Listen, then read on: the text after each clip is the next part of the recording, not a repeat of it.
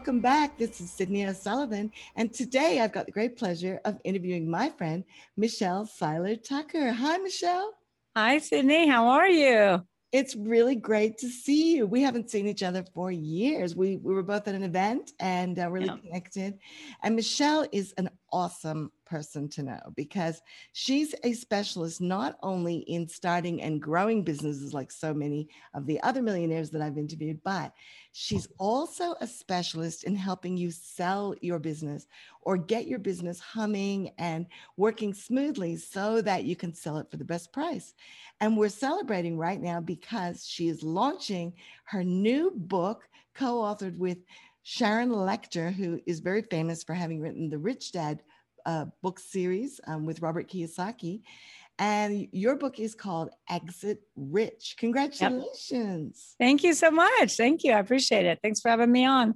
Oh, it's wonderful to see you. And what made you decide to co author a book with Sharon? That's a great coup to, to get someone as experienced at teaching wealth as Sharon Lechter.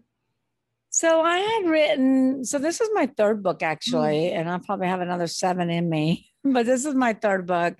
And I was talking to David Corbin. You know David Corbin? I don't. Oh, uh, he's a very good. He's a very good friend of mine and Sharon's. And I've met Sharon numerous times at different events, just like you and I met at an event. And Sharon and I have spoke, you know, on the same stages. And you know, I was looking because we're trying to make some list, and it always helps if you have a co-author that's made in New York Times. And David said, Well, what about Sharon Lechter? And I'm like, Oh gosh, I love to, you know, but I don't know. And he goes, Well, send me the manuscript and I'll send it to her. So I sent him the manuscript and I was so, you know, nervous. Like, is she going to like it? What's she going to say? What's she going to think? And she came back and said she absolutely loves it, that it's one of the best she's read, and that she wants to do it with me. And so that was amazing. And so most of the manuscript was already done what she did, which was very um, powerful and impactful, is she wrote the Mentor's Corner after each one of my chapters. Oh, that's and cool. from her perspective, because yes, she's famous for Rich Dad Poor Dad, but she's also a CPA. She's also a financial literacy expert. She's also the advisor to many different presidents. And her husband is an intellectual property attorney. So we talk a lot about IP and Exit Rich and building your synergies. And so he added some information, some content as well to the proprietary section. So it was a great relationship. And, and, you know, I thank David for putting that together and, yeah. Well, that's awesome. Yeah. And uh, so you're, you're launched the book just a few days ago, but you're we're in launch. we're, we're, we're, right. We are right on the cusp. Um, yeah. So, well, it's a one week launch from Tuesday to Saturday. So, okay. yeah. Yes. Yeah. Uh, Michelle happened to send me a message saying, Hey, would you like to grab a copy of the book while we're in launch? Or we were actually just talking before we started the recording about how people can actually buy bulk books. And I love it when you think this yeah. kind of stuff through. And you and Sharon will actually, if they buy a large quantity of books, that you and Sharon would be open. I don't know how long you're going to be able to hold this um, because this is going to be out there for a long time. But at the moment during launch, there are some really amazing opportunities to get Sharon and Michelle or one or the other or both to come and do a retreat with you or a special event, right? Yeah. So we can do a mastermind at Sharon's ranch. Oh, wow. Fantastic. Yeah. Where's her ranch? Her ranch is like right outside. I haven't been to her ranch, but uh, I just went to her house not too long ago. But her ranch is about three hours from where she lives in Arizona. Oh, in Arizona. Nice. And she lives in Scottsdale. Ah, I was just up there. I just filmed a, a training program up there. I went into the studio and filmed. And uh, what a crazy world we're living in, Michelle. So, what got you into this high level buying and selling of businesses? Because your company has sold thousands of businesses for people, and you're known as the expert in getting people top dollar. So, how did you get into this? So, good question. You know, I've always been an entrepreneur. I've owned many different businesses in different verticals and I've always been passionate about entrepreneurship. I did go to work for Xerox, so I did get that job for a little while because Xerox recruited me. So I was um, high volume sales, and within six months, my nickname became the closer. And it was funny because every time somebody couldn't close some, something, they would say, "Well, call Michelle; she can do it." And then um, I was promoted to high volume. I was uh, promoted to um, not high volume to um, to vice president regional manager overseeing 100 different salespeople And I didn't like it. I didn't like it. And the reason I didn't like it is because I love management, I love leadership, but I like solving problems. And in corporate America, you're having meetings to schedule more meetings, to schedule follow up meetings, and nothing really gets accomplished anytime quick. So, anyway, I ended up transitioning out of Xerox and I started a franchise sales, franchise development, franchise consulting company where I was partnered with different franchisors selling hundreds and hundreds of franchises. And I was doing everything. I was doing the consulting, the development, you know, the sales. And um, and I had a team working with me, but I kept I had so many buyers that kept asking me, well, Michelle, what about existing businesses? We don't want a franchise. And I kept saying, no, no, no. And you and I are all about law of attraction, you know, yes, yes, yes. So I said, gosh, I need to stop saying no and start saying yes. And that's really how I opened up my M&A firm about a little over 20 years ago. That simple. So you, how did you get into franchises? Because that's a whole skill set in itself. You wouldn't have learned that at Xerox. Yeah, that is a whole skill set, but I already knew entrepreneurship. I already owned different businesses. And um, there was a franchise uh, franchisor that that my husband and I approached because I was actually going to stay at Xerox and um, buy their franchise so I could operate a business on the side. Oh, so they do have franchises. Xerox actually had franchises. No, no, no, no, no. This is a oh. different type of franchise. Ah. And um, so they said, Michelle, we don't want you to be a franchise. We don't want you to buy a franchise. We want you to partner with us help us, help put us on the map, and then we'll give you a franchise. Okay. And I said, Well, I'm not going to leave my six figure position with great benefits because I was on that Xerox ladder and I was moving really quickly. And I said, You know, for a company that's not really successful because they only had a few locations. And I said, but I'll, I'll, I'll, I'll tell you what I'll do. I'll try it out. And I did that for six months. So I worked at Xerox during a week you know, nights and, and weekends, I would travel to different tra- uh, franchise shows, trade shows. We would hold, host our own events as well. Within six months, I made more money than I did an entire year at Xerox. And so I taught myself franchise sales, franchise development, franchise consulting. I had a great team that I worked with as well, uh, different attorneys, and um, that's that's that's that's how it happened. That's awesome. how I started. Yeah, yeah. And then I transitioned into selling companies. And so, what would people get out of reading your book in particular? Like, this is an interesting time, and I'd love to get your perspective. What are you seeing as the opportunities right now for people who are in business or thinking about going into business? To give you an example, I did a podcast with another guy the other day, and we we just we were discussing what we thought were the opportunities, and we thought, uh, you know, adding technologies to businesses, for instance, that haven't moved online quickly, you know, industries. Mm-hmm. What are you seeing as opportunities? Well, the biggest the biggest opportunity is technology. It is e-commerce. Um, you know, when I wrote my very first book, "Sell Your Business from One Its Worth" in 2013, I did the research and learned that 90% of startups would fail. So 90% of startups will go out of business within that first one to five years. That's when they're, you know, the greatest at risk. But then when I wrote Exit Rich and I did the research for Exit Rich in 2019, I did the exact same research and learned that the business landscape has actually flip flopped. So now it's not startups that are at great risk. Only 30% of startups will go out of business. Only 30%. you know, it used to be 90%. But out of 27.6 million companies, and what you have to learn, what everybody needs to realize is there's 30.2 million businesses in the United States. Small business is the backbone of our economy, employing over half the US workforce. Out of 27.6 million companies, those businesses have been in business for 10 years or longer, 70% of them will go out of business. 70%. So you see how it flip flop. It used to yeah. be startups were at great risk. No, startups are not at great risk anymore. The businesses that have been around for 10 years are longer at great risk. You hear about the public companies all the time, like Toys R Us, a business 75 years goes out of business. Kmart, Stein Mart, Pier One, Godiva is closing down 1,500 locations. GNC is closing down 900 locations. Disney stores are closing. But they're not, but the media only talks about public companies. They don't talk about private businesses. So all these private business owners are exiting poor, not rich. They're selling for pennies on a dollar, closing their business altogether, and even worse, filing bankruptcy. So do you think of the common reasons for this? Is it because there's a number one reason? There's a number one reason for it. The number one reason is called lack of aim. Aim is always innovate and market. Always innovate and market. These mm-hmm. business owners stop innovating. Toys R Us did nothing new in 75 years. Blockbuster sold Netflix, had an opportunity to purchase Netflix twice. and they sat back and did nothing and went out of business. Business owners are married to the original concept. They don't want to change.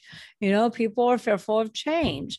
That's why I always say get comfortable with being uncomfortable. You cannot be married to your original concept. You're either growing or dying in business. You know, you got to be quick, you got to be nimble, you got to pivot. So that's the number one reason is lack of marketing and innovation.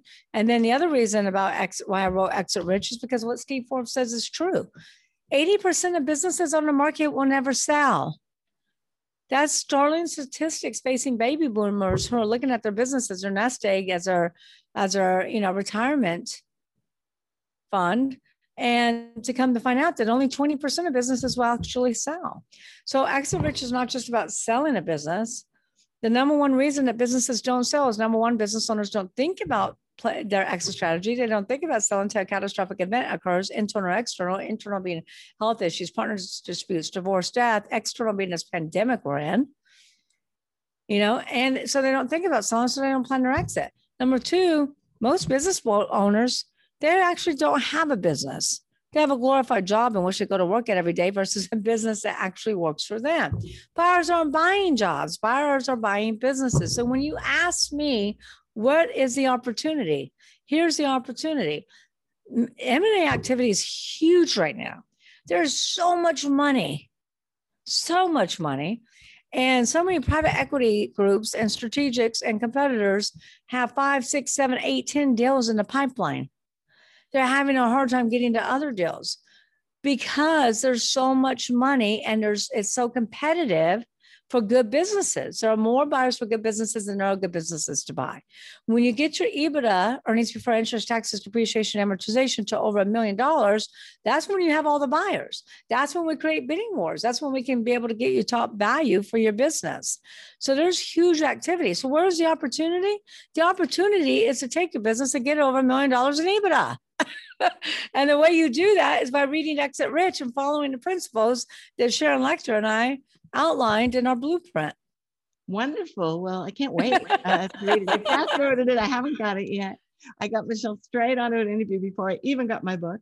But um, it, it's one. Thank, thank you for giving us that insight. And I think there's a whole bunch of combinations. Um, you do see this a lot that people don't get the right advice. So they start a business, they mm-hmm they get it working. You know, one of the things that I noticed was when when COVID hit, it affected so many businesses, and you could see the ones that were able to to pivot quickly. Um, I'm in the speaking industry and in the education industry. Those of my peers who were able to mobilize and move everything from live event to online event they're making more money than they've ever made because they have their their overheads have gone down dramatically. I was going to say their EBITDA shot up. Yeah, right? yeah, they've got now got a, a global market which they can they can now serve all the different time zones. Um, our, our mutual friend Jack Canfield, for instance, you know, he was able to move from being mainly a U.S. based uh, educator to now uh, on some of his trainings they have people from all over the world staying up to in the middle of the night you know to come on and listen tony yeah. robbins recently got a million people registered for a five day challenge and he was saying that he used to speak for about 250,000 people a year but now he can get in front of a million in one zoom right yeah. it's yeah. unbelievable but that that's that's the happy side of what's been happening but there were other industries like people in the airline industries the eh, tourism industries that were hit really badly and uh, those are well it's going to be interesting to see who survives out of uh, you know what uh, how long this lasts mm-hmm. um, the you know and and then of course you have baby boomers you have all the baby boomers that are wanting to retire and, and mm-hmm. a lot of them didn't prepare their businesses properly for sale or exit, right? They maybe thought. Well, they don't. None of them do. None. I've yeah. never met a business owner in over twenty years that's actually planned their exit. you know, because they don't think about it. They're all they're thinking about is a day to day working in their business or not working on their business or not thinking about exit strategy until all of a sudden they hit 50, 55, 60 and they're like, oh, I got to sell this business or something happens, you know, they're diagnosed with cancer, diagnosed with heart disease, whatever. I just had a sweet little lady call me from Texas. Husband dropped dead of a heart attack, left her with a mountain of debt. She asked me if I could sell the business. I, I couldn't because he has no business. He had a job. Mm-hmm. He had no employees. All the data was in his head. And when he died, the business died. Oh. So that's what Exit Rich is all about is really planning that blue, planning your exit from the beginning. Like Stephen, Stephen Covey says, start with the end in mind. So we take walk you through exit rich about the GPS exit model and how you need to determine that, plan that from the beginning, and then how to build a solid infrastructure using the six P's. And what are the six P's? Can you share those? I can, that, I can. We gotta we gotta wait for the book. Yeah. No, you know, it's so funny because everybody always asks me that. Well, if you talk, talk about the P's, you can give away the book. The six P's are six chapters and 25 chapter book. 325 pages. I won't give wow, away anything. That's a that's a good size so, book. Yeah. So the six P's, and you ask me, you know, what is the opportunity, Michelle? The opportunity is to build a good business. That's the opportunity. Don't build yourself a job, build yourself a business that has over a million dollars in EBITDA. And then you'll be able to sell for so much money and finally enjoy the fruits of your labor. So that's where the opportunity is. No matter what industry you're in, that's the opportunity. You know, some industries really thrive during COVID. Some industries have, have had their best years, while others took a nosedive, like restaurants, you know, hospitality, etc but they'll come back, you know. But many of them didn't survive, and they didn't survive because they weren't built on a solid foundation. It's kind of like, Cindy, if you want to build, a house, what do you do? What's the contractor do? The first thing they do is dig down, right? They dig deep and they build the foundation. They have to put the plumbing in, they have to put the electrical in, they have to put everything in. Same thing with the business. You have to dig deep. You have to put all these steps in. Number one P is people. We start with people because you don't build a business, you build people, and people build a business. So entrepreneurs have to start stop thinking that in order for things to be done right, that they have to do it themselves. That can't be further from the truth.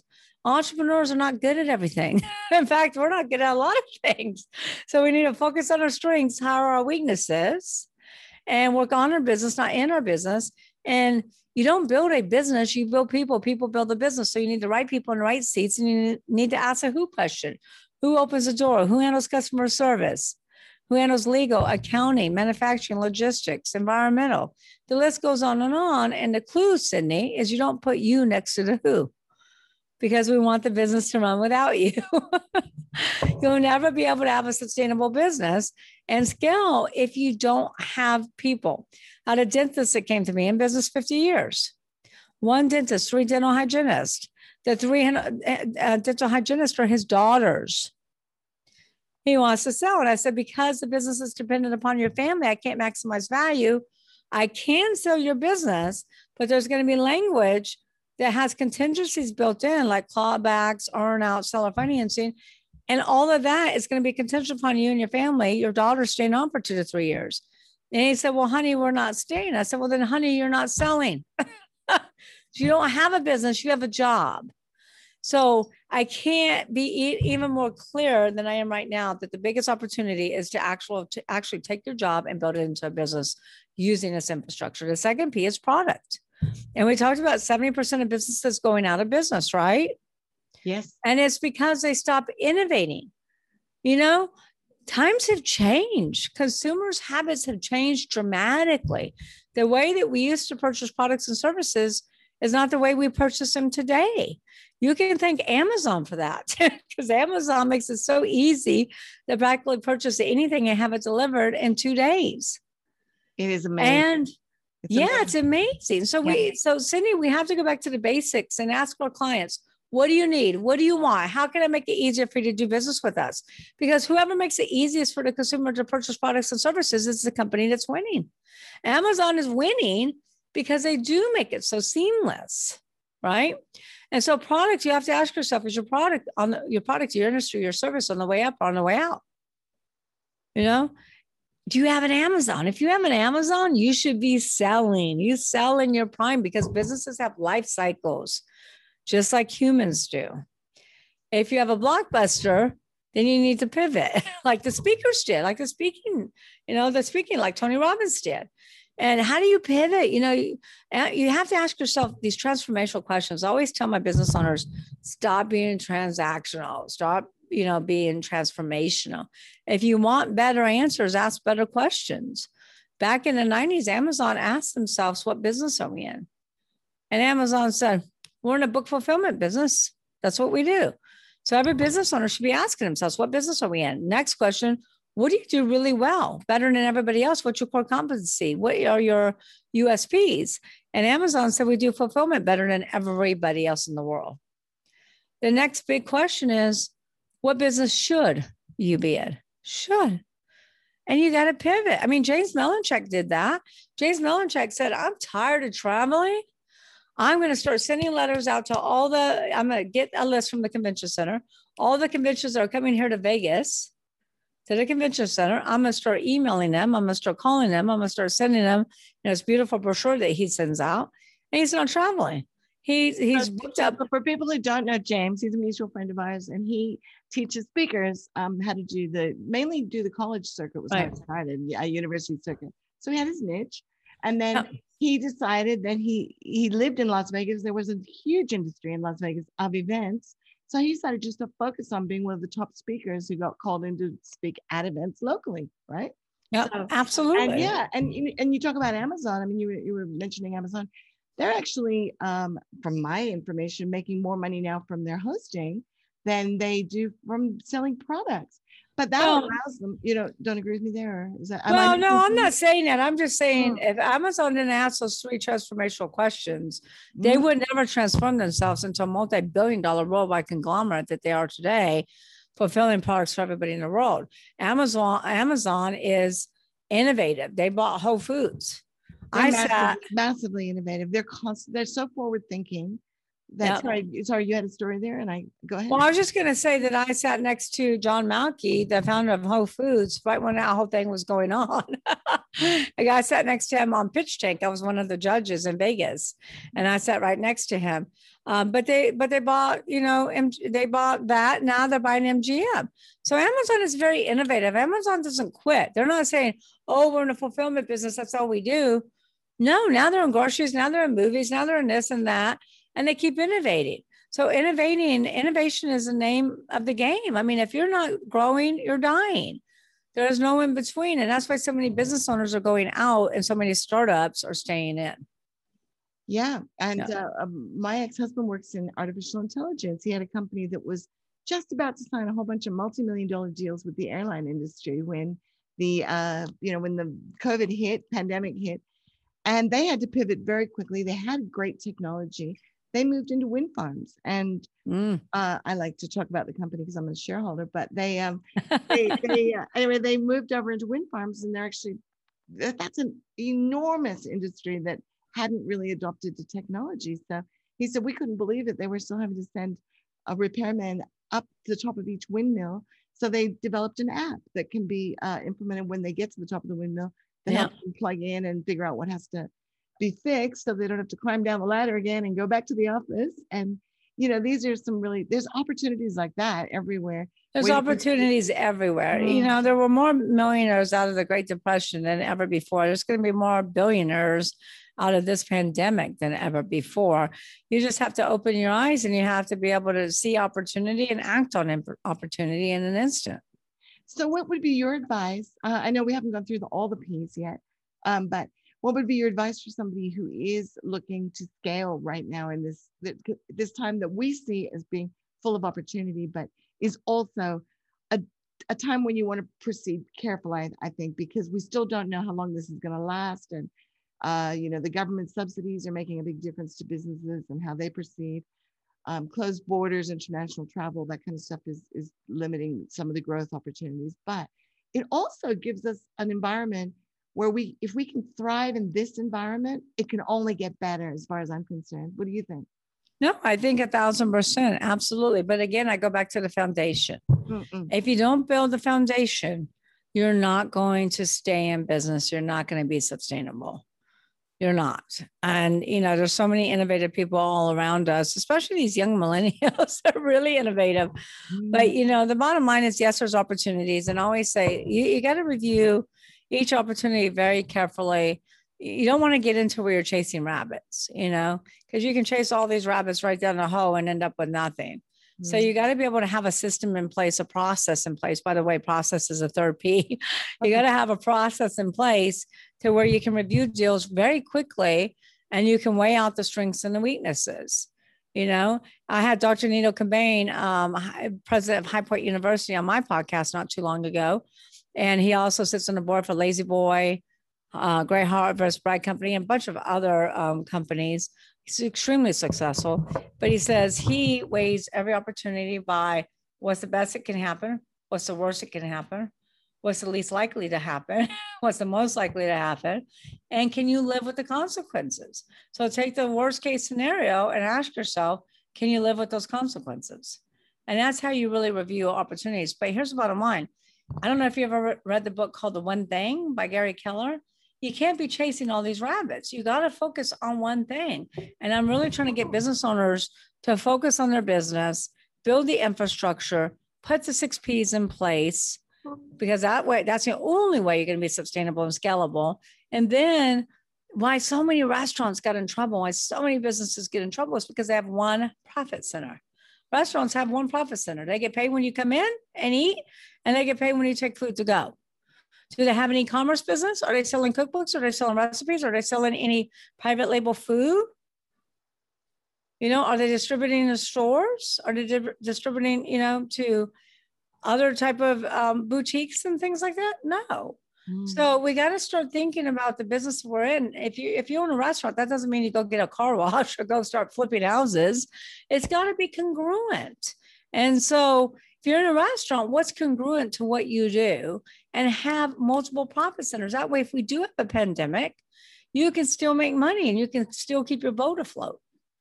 Well, I, I used to own restaurants when I was younger and I got into office catering and, and special event catering. And that made such a huge difference. It just 10x our income. yeah, but when you pay through this pandemic, you're not going to do office catering. right. Yeah. But then, but what a lot of the restaurants have done is they've become, you know, really great at doing home delivery because that's, there's still people who want to eat.